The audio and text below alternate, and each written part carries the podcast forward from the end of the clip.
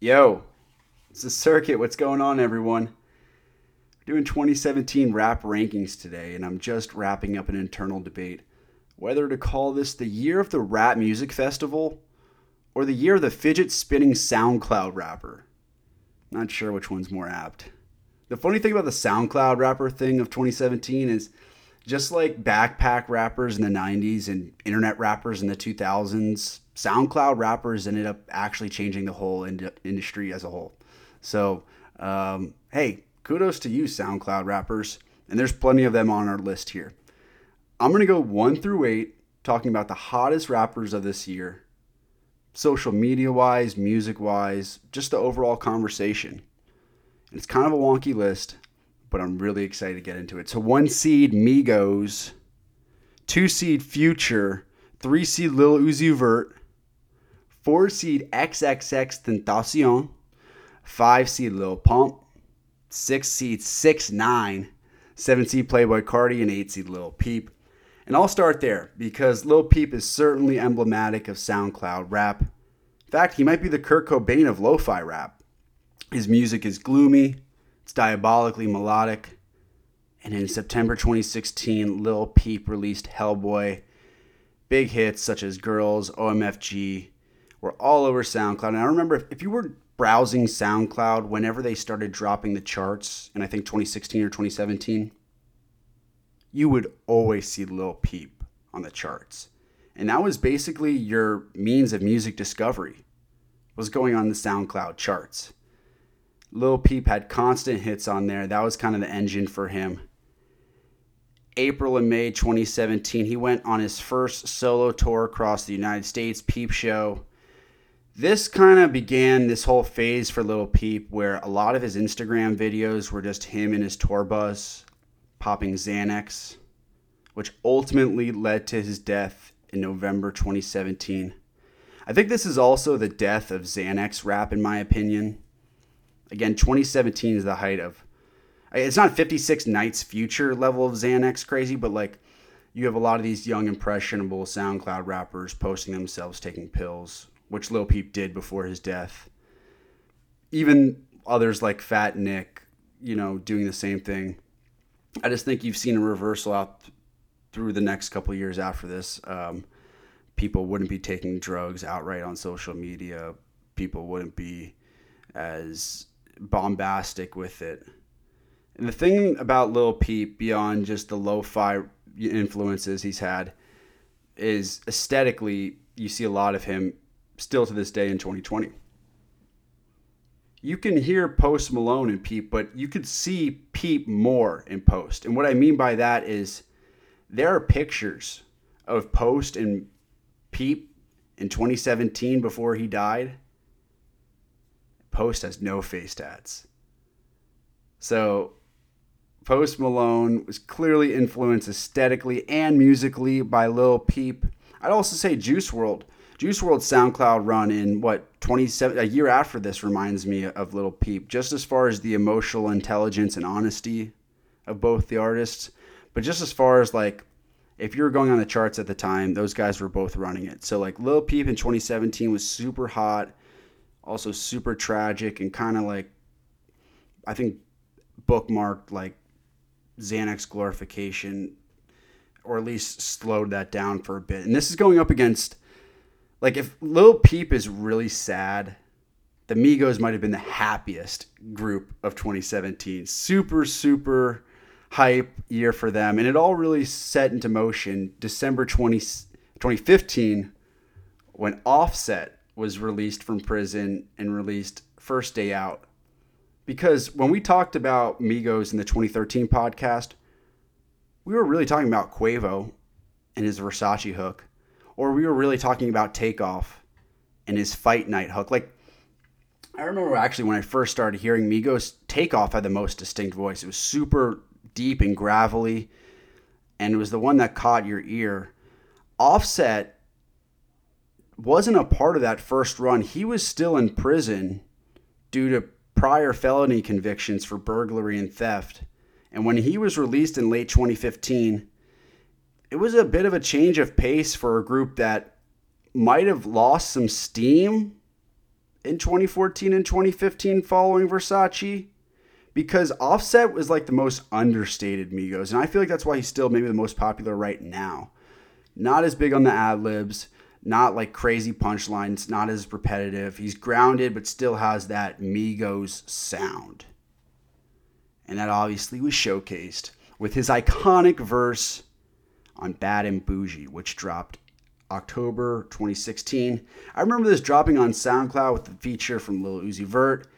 Was not supposed to be a huge deal, but immediately raindrops, drop tops, you know, the, the next couple months became a huge meme all over Twitter and dominated memes and social media, all leading to their album Culture being released January 2017. In this podcast, we like to talk about influence a lot. The word culture really kind of had like a renaissance when this album came out. Like that Miami Heat started talking about culture and um, Atlanta culture, and I, I felt like they were kind of influential in that regard. They even had Donald Glover shouting them out, calling them the Beatles of this generation at some award show.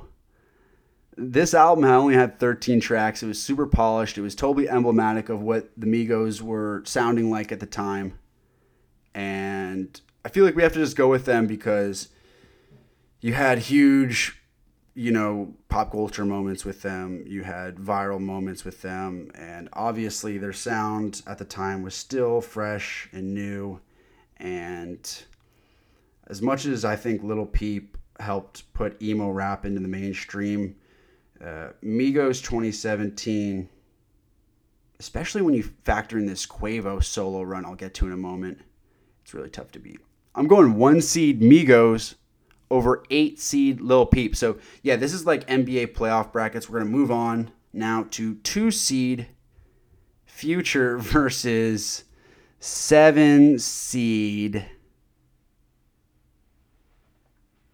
Playboi Carti. Uh, Playboi Carti was the first rapper who I felt like was appropriately described as a mumble rapper. And this happened in 2017 when everyone's really started hammering the whole mumble rapper thing his music was much less about lyricism and much more about atmosphere. And the most cogent, cohesive body of work he has to this date is his self titled debut, Playboi Carti, which came out April 2017. Two huge hits, Magnolia and Woke Up Like This. Magnolia obviously was a whole huge pop culture moment as well. How many times do I want to say pop culture this podcast? I don't know. Maybe take a shot every time I do. But um, the whole Yo Pierre come out thing, come out here thing, was a huge meme moment. And also in the year of rap festivals, it was a great festival opener. When you heard that dropped, it elicited a huge reaction. Everyone started doing the Milly Rock. It was almost like a cultish thing. Um, I remember that kid, Roy Purdy, a YouTube personality with the crazy glasses. There's a video of him that went super viral of him doing the Milly Rock all around New York, listening to the song. Playboi Carti at the time, 2017, uh, aligned with ASAP Mob. He was very cool. Um, didn't really hear him do many interviews or anything like that where I feel like Future at the two seed got himself in trouble by doing interviews. And what I mean by that is around this time, he said, Oh, I don't do that many drugs, as I say my lyrics, you know. There was some shit where he's like, "Oh, I only drink like asparagus water now. I don't, I don't drink co- codeine." Like there was, um, like there were jokes about that, but there was an interview where he was like, "Yeah, I don't actually do as as many drugs as I say I do." and I felt like that came off as a bit stale and corny. Um, despite that, I think this is the last great Future year, in the year that ultimately saves Future from being a DMX type rapper, because 2015 Future is, is one of the greatest years of all time. But by coming back in 2017 and in consecutive weeks dropping albums that went number one, I think that's what is some that's the thing that's going to help him give a career to himself. Um, or we, we've already seen that you know proof that he's continued to sell well. You really utilizing the same uh, formula. The one that really did it for him was off Future, which was the first to drop.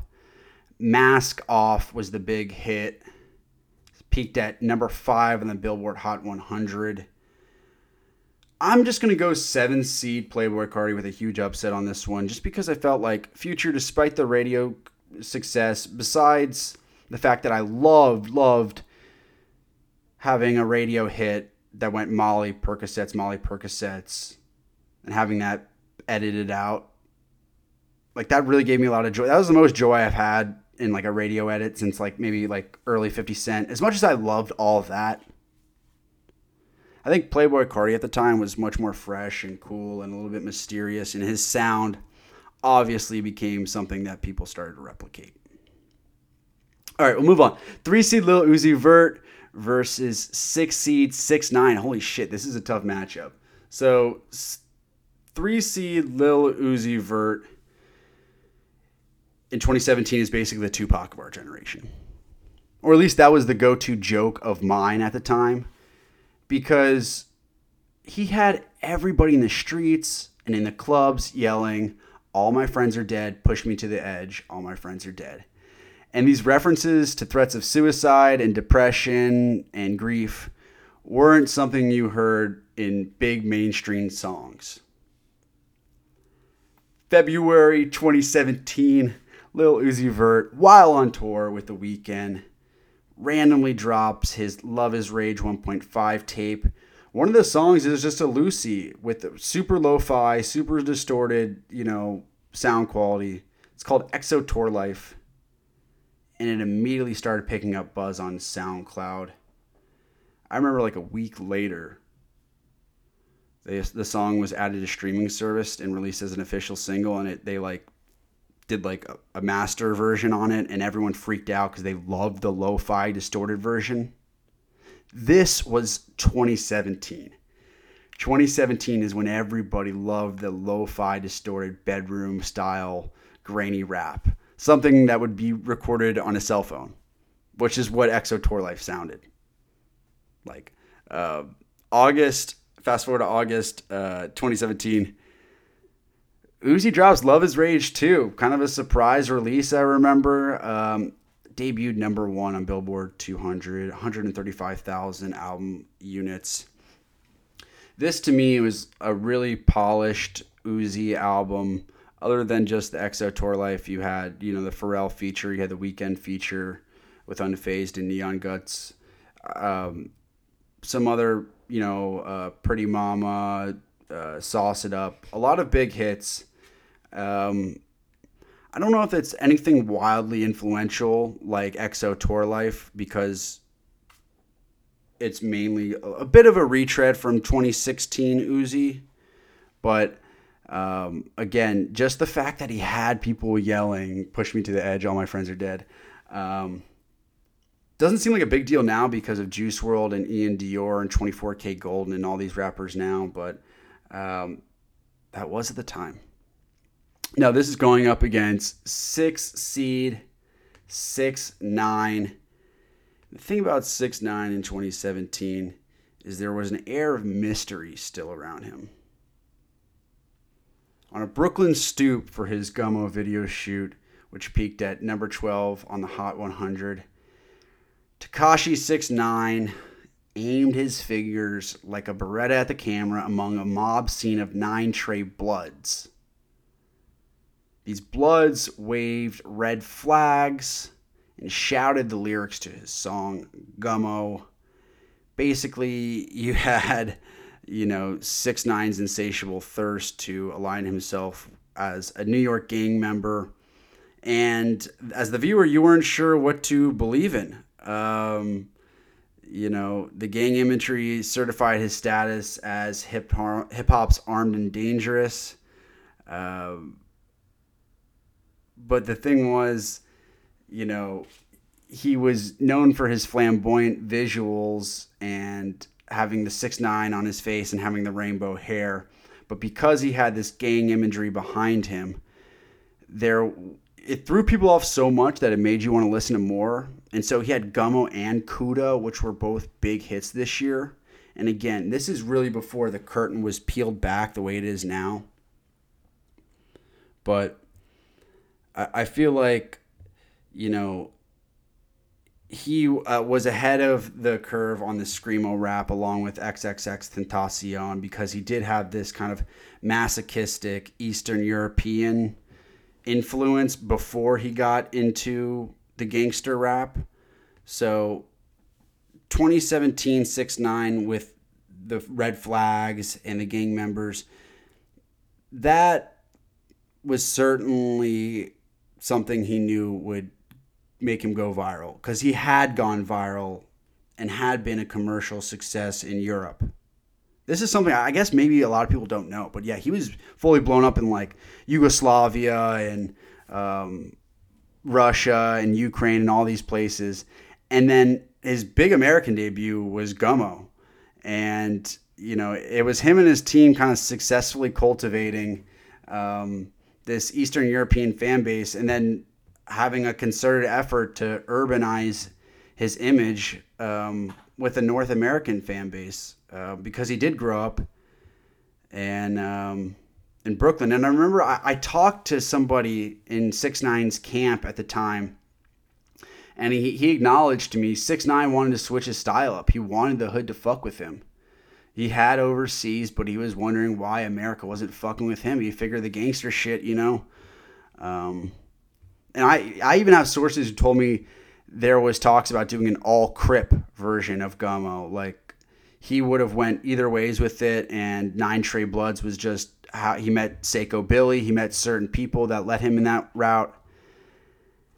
And I feel like that jarring visual of a face tatted, rainbow haired, colored Hispanic man liberally using the N word among a sea of red flag clutching gang members is so emblematic of 2017 SoundCloud rap and 2017 viral success that as much as it pains me to say this, I have to go six six nine over three Lil Uzi Vert, just because.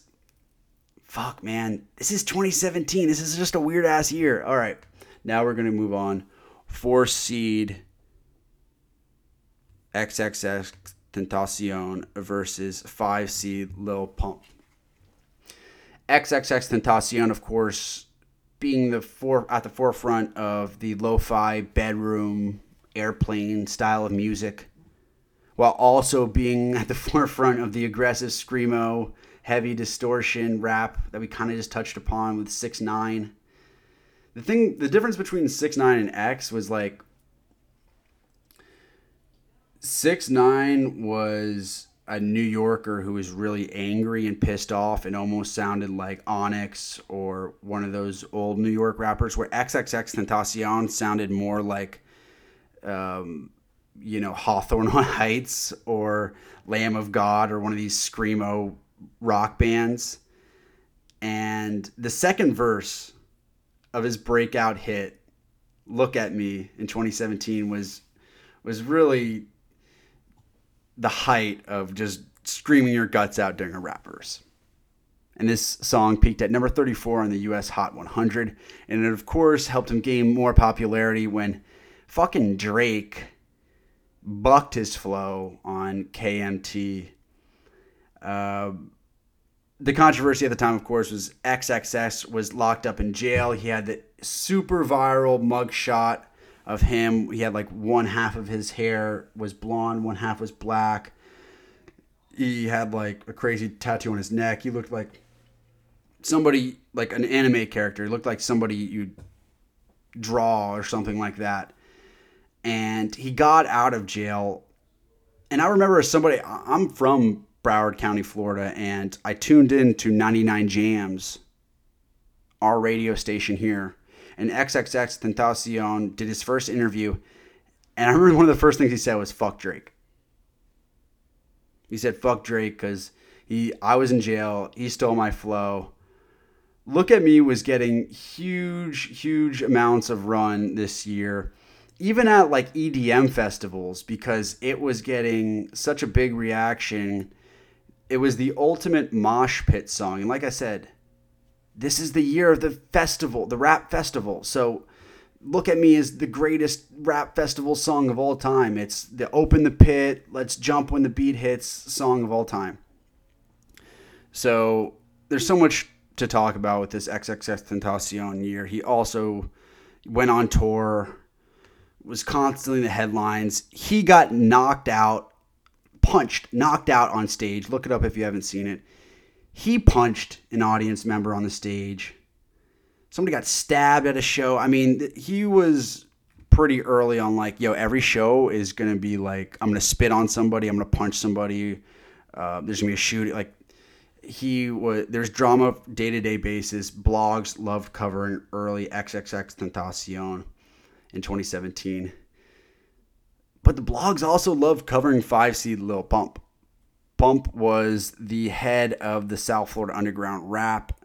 He was the really ignorant style of SoundCloud rapper, but like self aware with it, you know, because this was like when the whole fuck J. Cole movement was huge it's like we know this is ignorant. We know we're stupid. So like we're just gonna laugh in the face of intelligence and conscious rap. Pump was the perfect blend of a rapper and a YouTube prankster. There were viral videos of him sparking backwoods in like Walmart and telling employees to fuck off. And it was just perfectly paired with hits like D Rose and Boss Boss or D Rose rather, of course, got the lyrical lemonade treatment. This is, you know, also the the year of fucking Cole Bennett and him kind of starting to take over. Um, and it was simple music being good music that year, nursery rhyme style rap. It's Chief Keef, Gucci Mane, kind of stream of Lil B the BasedGod stream of consciousness style rap.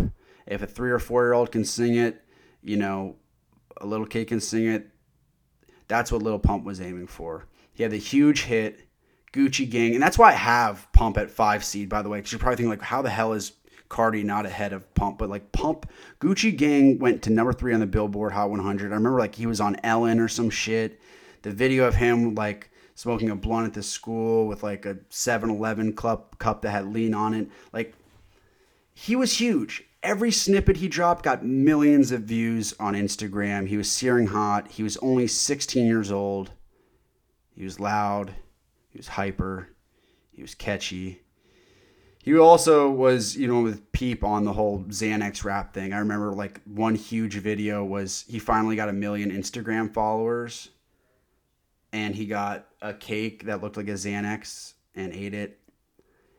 This was typical pump he was doing ridiculous YouTube numbers at the time, even bigger than six nine like would dream of at the time. Um, so that's why I have him here. I'm going with XXX at the four seed though, and I'll get into my why more. Just way more versatile, obviously, even in 2017. All right, so four seed XXXTentacion versus one seed Migos. Now I'll get into the argument with Migos here. Quavo under his solo rap moniker, killed it. He was on DJ Khaled's I'm the One. He was on Congratulations with Post Malone. That's the argument that the whole sound offset Quavo, they were just totally everywhere that year. I just have to say with XXXTentacion, when he dropped his album 17, I feel like that was a turning point in the industry. I'd never heard a rapper just get on a full acoustic album um, it took things Kid Cudi and Kanye had started and took it as far as we could have imagined. Um, I remember when 17 dropped August 25th, 2017, Kendrick Lamar immediately tweeted out, if you feel anything, uh, if you feel have any feelings, listen to this album. He got huge cosigns. He had a big week, 86,000 the first week which is a far cry, far cry from like Pump. I remember Pump did like 30,000 first week, and it was like, oh, fuck, well, SoundCloud rap doesn't translate. XXXTentacion translated, and he, he deservedly got the critical acclaim. I mean, some people held back because of all of the personal issues, the legal issues, the abuse allegations, or just rather the abuse situations. Um, but he definitely helped roll out a sound that led the way for Juice WRLD, for Lil Skies, for many different rappers to do different styles of sounds from screaming to, you know, acoustic styles of rap. Also, the thing about XXXTentacion, I know the, the argument's gonna be tough here because culture was such a huge year, or like had such a, a big impact, but so did fucking 17. Seven songs off 17.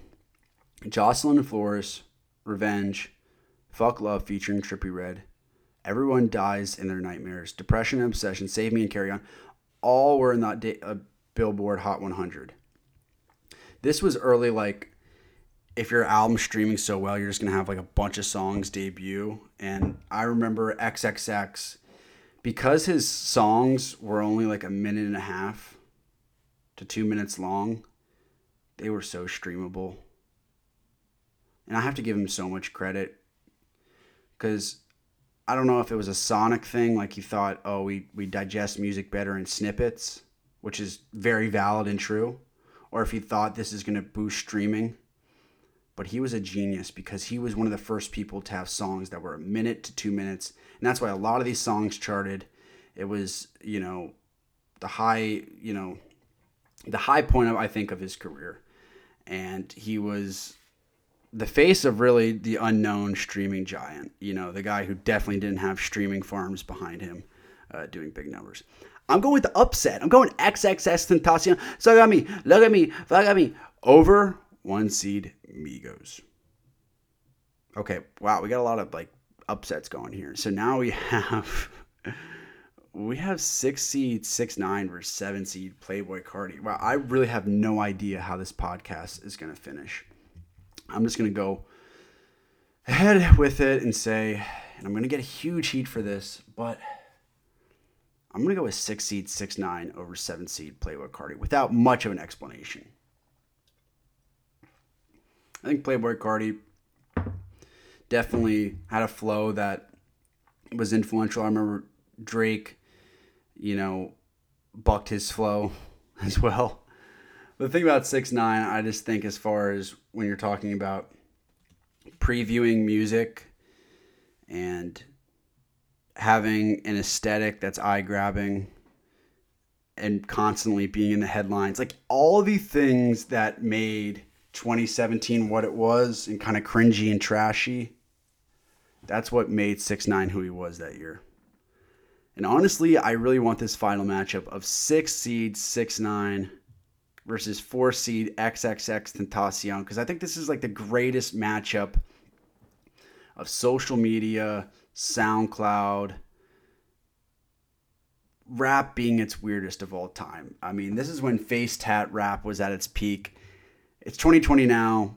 I don't think face tats are as big as they are here, but um, fuck, let's get into it. All right, other things to supplement.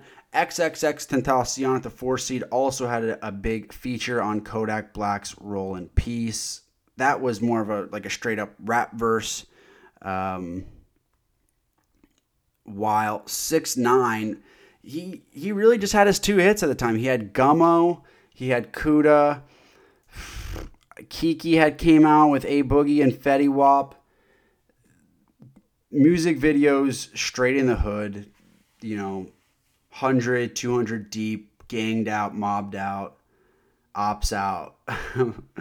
um, I could go on and on about six nine, his ability to preview a song on the internet, have people excited to click the YouTube link, drive the YouTube videos up, you know, views wise. I got to go with XXX to win this year just because you had everyone from Kendrick Lamar to Travis Barker shouting him out. And when you think about Post Malone, you think about Juice WRLD, and you think about alternative commercial rap blending in with gangster rap and rock and roll, all these different amalgamations of music coming together. That's what what XXXTentacion was. It was unexplainable, just like his name. I'm gonna go with 2017 rap rankings number one artist of the year being XXXTentacion. Go to the Instagram, guys, Cooler Times 2000. Let me know where I went wrong. Talk to you later.